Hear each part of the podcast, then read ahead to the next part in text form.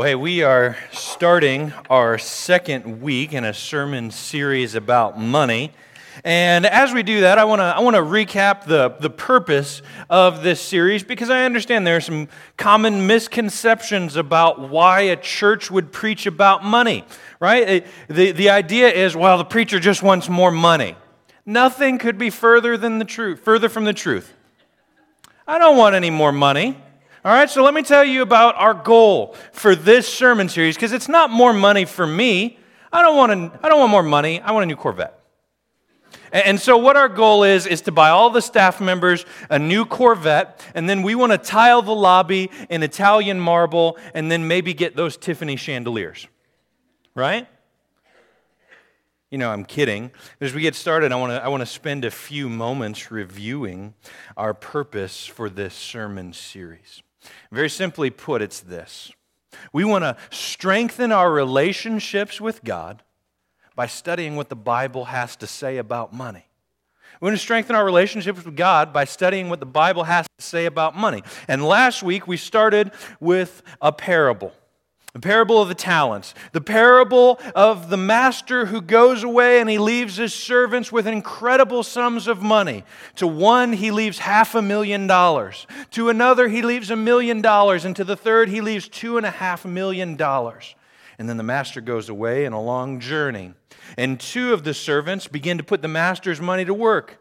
The one with $2.5 million doubles his master's investment. And the one with a million dollars doubles his master's investment. And the third one, the one with $500,000, protects his master's investment. He doesn't double it, but he doesn't lose it. Now, let me ask you a question. Which one of those three servants is the master pleased with? Which, which of those three servants is the master pleased with?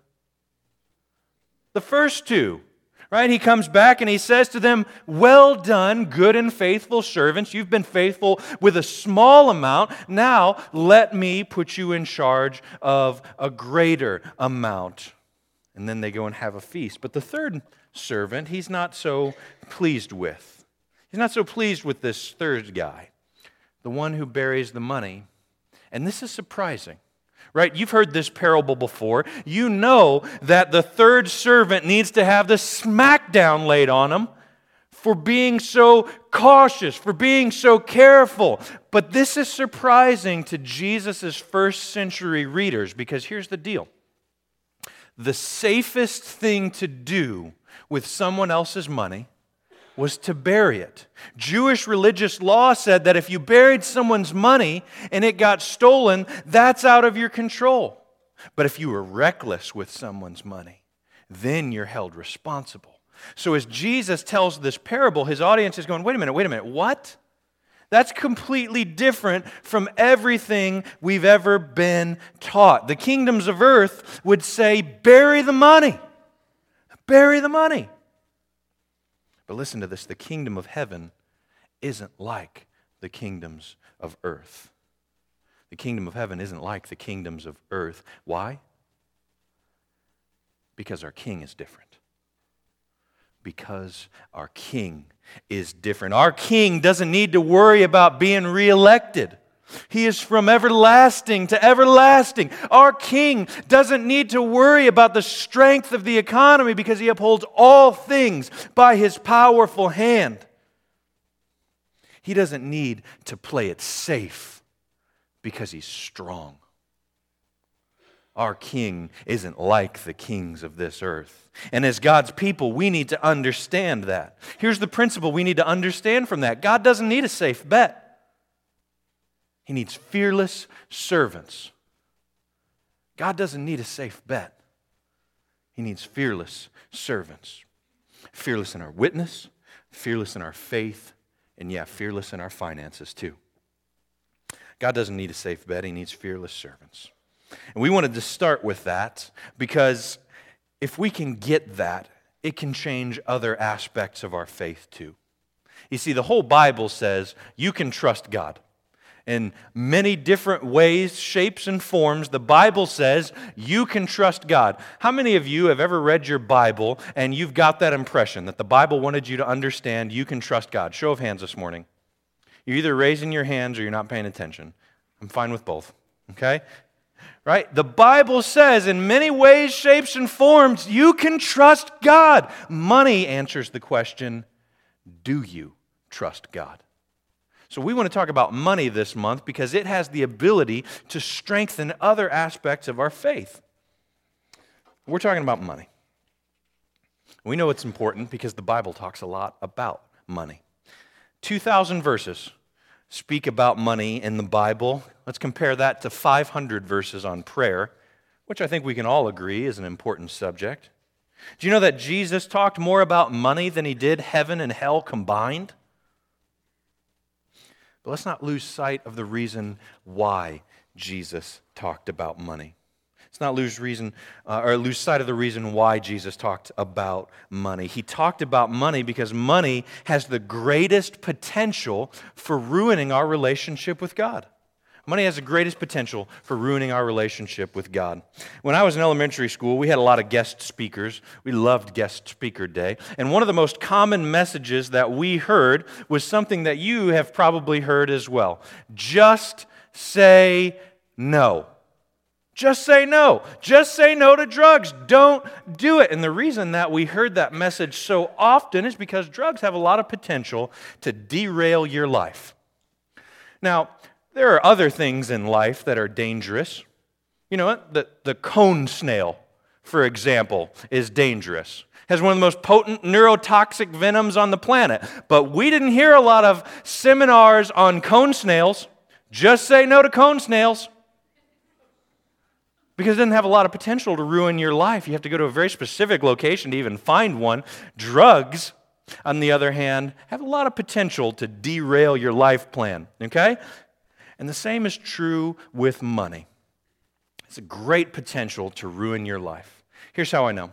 This is what the Apostle Paul says. He says, For the love of money is the root of all kinds of evil. And some people, craving money, have wandered from the true faith and pierced themselves with many sorrows. That's why Jesus talked so much about money, because the love of money is an international airport that can take you to any destination you want. That's why the Bible talks about money. That's why Jesus talks about money. And that's why we're talking about money. Today, I want to share a parable with you that illustrates this point that the love of money is the root of all kinds of evil. And we're going to examine this parable, this principle, and the biblical alternative. So if you would, go ahead and open up your Bibles to Luke chapter 12. We're going to start in verse 13. Um, by the way, while you're turning there, if you don't have your own Bible, um, don't worry about that. I'm going to have all of the Bible text for you up here on the screen. If you have your own Bible and you're going, I'd just really like to follow along and, and take notes, um, go for that too. Again, I'll have it up here on the screen. If you look at the screen and you notice that the text up there is different from the text in your Bible, it's just a different translation. I preach from the New Living Translation. Okay, so I'm not adding or taking away from the Bible. Last of all, if you don't have your own Bible and you want one, don't you find me after service? I'd love to give you your own Bible. So, Luke chapter 12, starting in verse 13, here's what we read. Then someone called from the crowd, Teacher, please tell my brother to divide our father's estate with me. Jesus replied, Friend, who made me a judge over you to decide such things as that? And then he said, Beware, guard against every kind of greed. Life is not measured by how much you own. Then he told a story, a parable. A rich man had a fertile farm that produced fine crops. How many of you would like that? You don't have to raise your hand, I know the answer. He said to himself, What should I do? I don't have room for all my crops. Everybody feels sorry for this man, right? Then he said, I know what I'll do. I'll tear down my barns and I'll build bigger ones. Then, then I'll have room enough to store all my wheat and other goods. And I'll sit back and I'll say to myself, My friend, you have enough stored away for years to come. Now take it easy, eat, drink, and be merry. But God said to him, You fool, you will die this very night. Then who will get everything you worked for? Yes, a person is a fool to store up earthly wealth, but have but not have a wealthy relationship with God. All right, here's what's going on there's a rich man.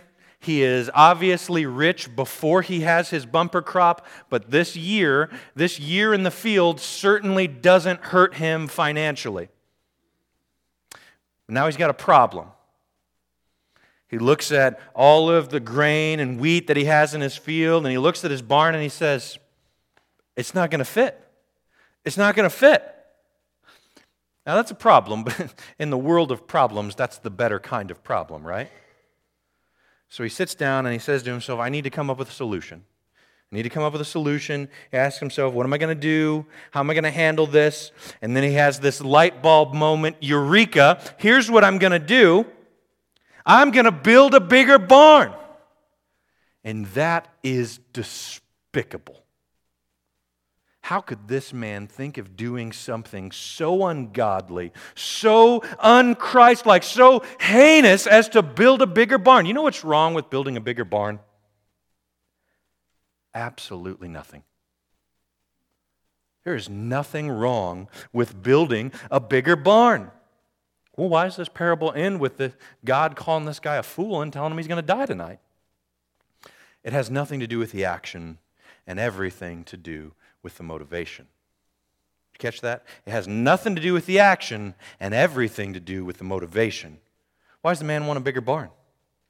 So he can put his feet up, so he can eat and drink and be merry. I want to read this text to you one more time, and I'm going to emphasize a few pronouns. So just, just hang with me here, okay? There's a rich man.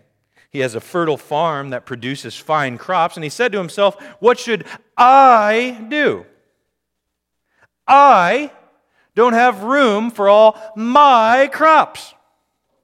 Then he said, I know. I'll tear down my barns and build bigger ones. Then I'll have enough room to store all my wheat and other goods. And I'll sit back and say to myself, My friend, you have enough stored away for years to come. Now take it easy. Eat, drink, be merry. 11 times. 11 times he talks about himself and what he'll get out of his bigger barn. Do you know how many times he talks about other people? Care to venture a guess? Zero. Zero.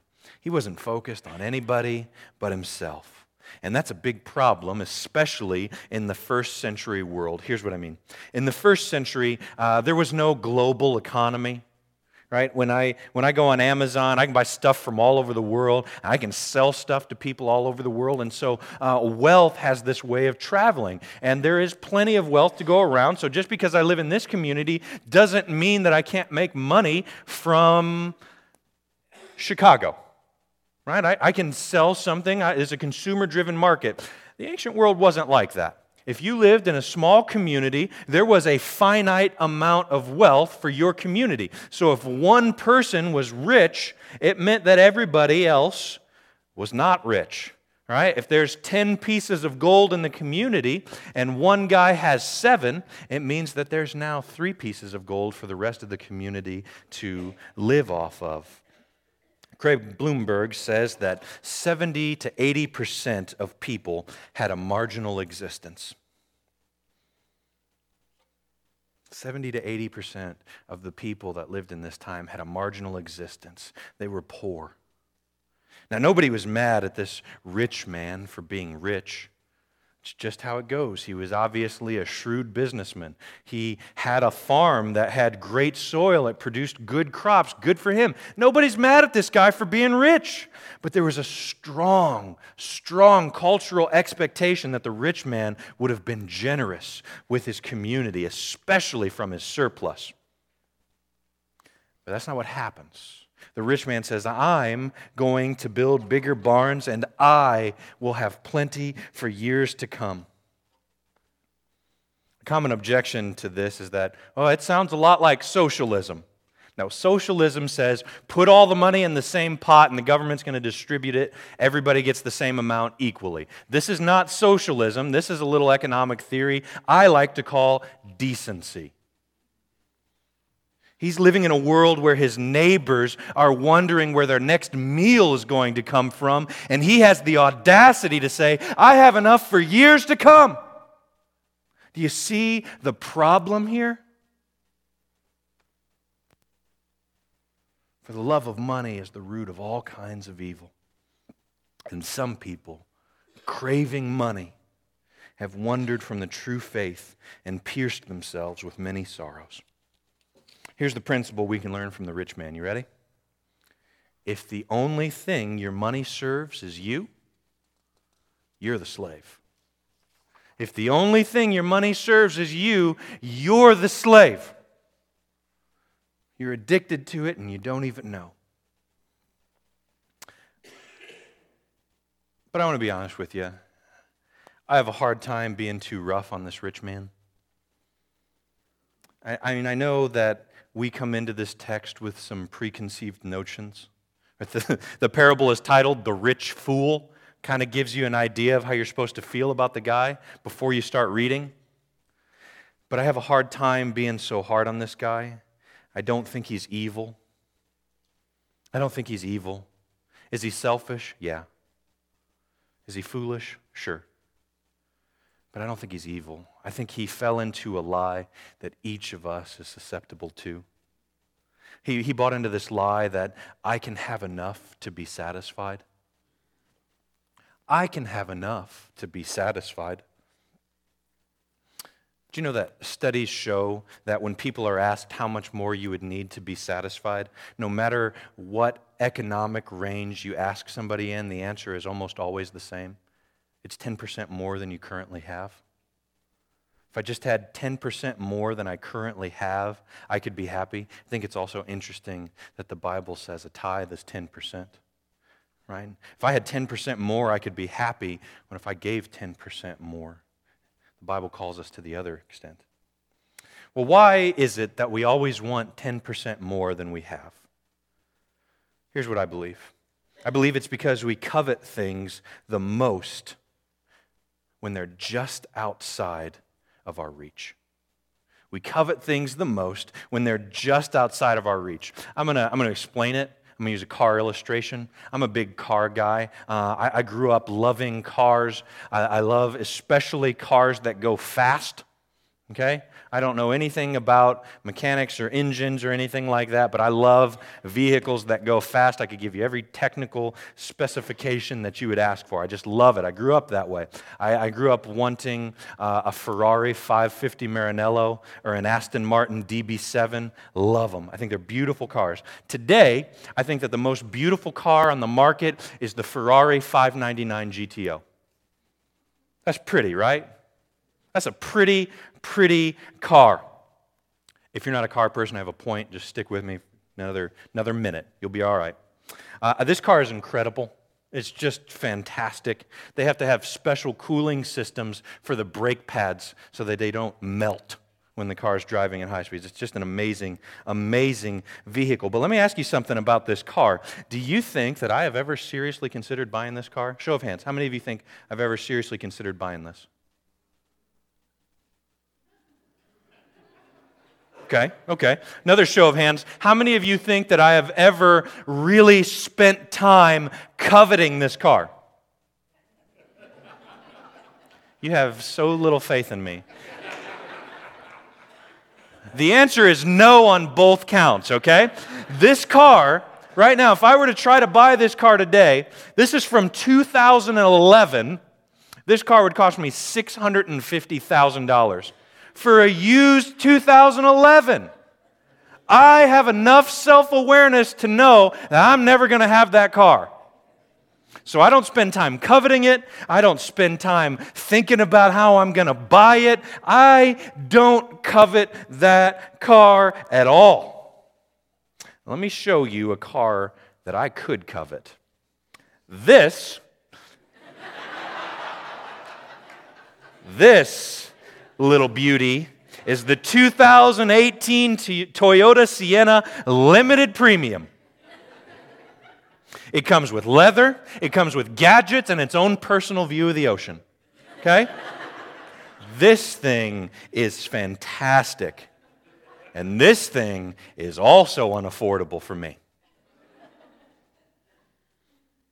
But if I had just 10% more,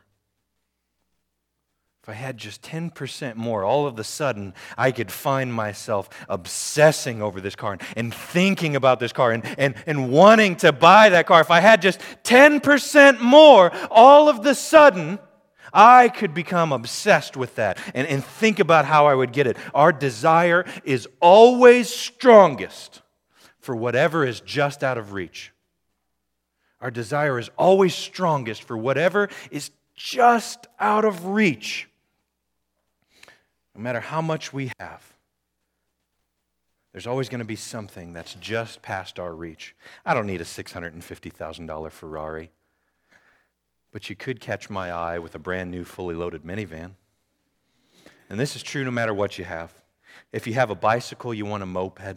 If you have a moped, it's a motorcycle. If you have a motorcycle, it's a Toyota. If you have a Toyota, it's a Cadillac. Cadillac, it's a Mercedes. If you have a Mercedes, you want a Ferrari. If you have a Ferrari, you want your own helicopter. If you have your own helicopter, you want a private plane. If you have your own private plane, you want a super yacht. Then you need the world's biggest super yacht. Then you need your own private island. Then you start figuring out how you're going to put people in space. There's always something that's just out of reach. There's always a reason to need 10% more than you currently have. Here's the principle greed will always leave you hungry for more. Always leave you hungry for more. So the idea that I can have enough is a false one. I can have enough to be satisfied is a lie. If you need more to be satisfied, you'll never have enough. And so, this idea that I can be generous when I have enough is also a lie. If you can't be generous with what you have, you never can be. Let me say that again. If you can't be generous with what you have, you never can be. Here's why because generosity is tied to your heart, not your wallet. Generosity is tied to your heart, not your wallet. Now, I, I, think some of you might be a little surprised that I'm introducing the subject of generosity here. You're sitting there and you're combing over your Bible and you're looking at Luke chapter 12, verses 13 through 21, and you're going, wait a minute, Tony, I've got a question here. The word generosity never appears in this text. There's no, there's no mention of the word generosity in this text. So, Tony, why, why are you all of a sudden talking about generosity? Here's why. You're right. Generosity is never mentioned, but its absence calls attention to it all the more. I want to play a little game here to illustrate my point. I'm going to I'm going to say the first few words of a well known song, and the only rule is don't finish the lyric. Okay? If you finish the lyric, I win. If you don't, you win. You guys want to play? Say yes. Thank you. Okay. Amazing grace, how sweet the. Oh, it's painful, isn't it? Oh my goodness, you can't do it. And even if I just, let me try it again. I once was lost, but now am.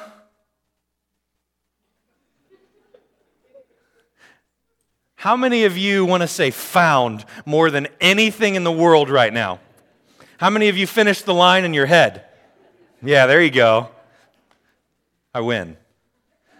So the absence of generosity calls attention to its presence more than it would be if it was actually there.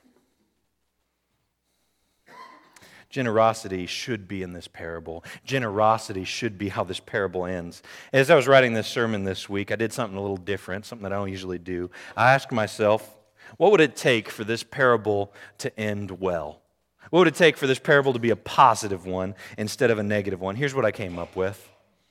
And I just want to remind you at the beginning I'm not trying to rewrite the Bible. This isn't what the Bible says. I'm just saying, here's how this parable would end well. A rich man had a fertile field that produced fine crops, and he said to himself, What should I do? I don't have room for all my crops. Then he said, I know.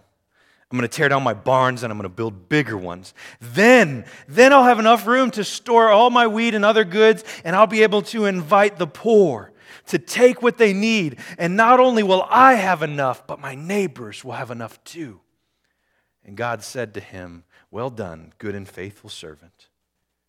You've been faithful in handling this small amount, so now I will give you many more responsibilities.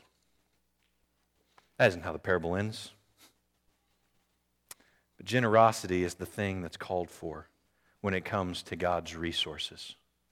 Remember, we said last week if we want to identify what's God's and what's ours, it's real easy. We just have to say, is it on this planet?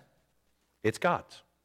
Is the farm I'm working on this planet? It's God's. Is my IRA earth based? It's God's. Okay? We have been entrusted with God's resources, and the best thing we can be with God's resources is generous. And here's what happens when we're generous, it does something to us. Generosity leads to contentment. Generosity leads to contentment. Here's my proof. This is what comes directly after the parable we just read. Jesus says, That is why I tell you not to worry about everyday life, whether you have enough food to eat or enough clothes to wear. For life is more than food, and the body more than clothing. Look at the ravens. They don't plant or harvest or store food in barns, for God feeds them. And you're far more valuable to Him than any birds. Can all your worries add a single moment to your life? And if worry can't accomplish a little thing like that, what's the use of worrying over big things? Generosity leads to contentment. So here's what I want you to know if you're generous with what God provides, you'll understand more fully that God provides what you need. If you're generous with what God provides, you'll understand more fully that God provides what you need. I want to leave up I want to leave that up there for a second. I want to tell you a story. A friend of mine let me borrow a book. It was by the founder of Hobby Lobby, David Green. If your house is anything like mine, I have a sleeping bag at Hobby Lobby. I keep it there. But uh, um, this is David Green. He's the founder of Hobby Lobby. And uh, he told this story. He said it was around 1979, and I was attending a large convention in my denomination in Tennessee. Missionaries from all over the world gave presentations on their work. I paid close attention, remembering how my mother had always given special care and effort to funding foreign missions. As I flew home after the meeting, I was looking out the airplane window when something unusual happened to me. It seemed a quiet voice inside of me said, You need to give $30,000 for literature. During the convention, one of the speakers had talked about the need for more printed material in his particular field. His words came back to me as I sat on that plane, and my first reaction to those words, as I sensed in my heart, was that $30,000 is way too much to consider. This company wasn't big enough yet. I, I couldn't afford that amount. We only had four stores. No, I concluded, that's impossible. Yet the impression wouldn't go away. God, I don't have $30,000. He silently prayed. But you're serious about this, aren't you? It was just then that I had an idea, he writes. Well, I suppose I could write four checks for $7,500 and, and I'll just post date them a month apart for the next four months. I sat there pondering the option and I did some calculating, and, and maybe this could work after all. When I reached home, I wrote the four checks and I put them in an envelope, took a deep breath, prayed that I could make good on them, and I mailed them to Tennessee. When the church official called to acknowledge my gift, he made an intriguing comment. He said, The day your letter was postmarked, was the very day that four African missionaries had a special prayer meeting for literature funds. Looks like God answered the prayer, huh?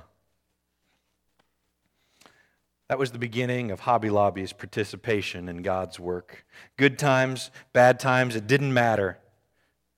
Green writes, I was determined that this business would play its role in the kingdom of God.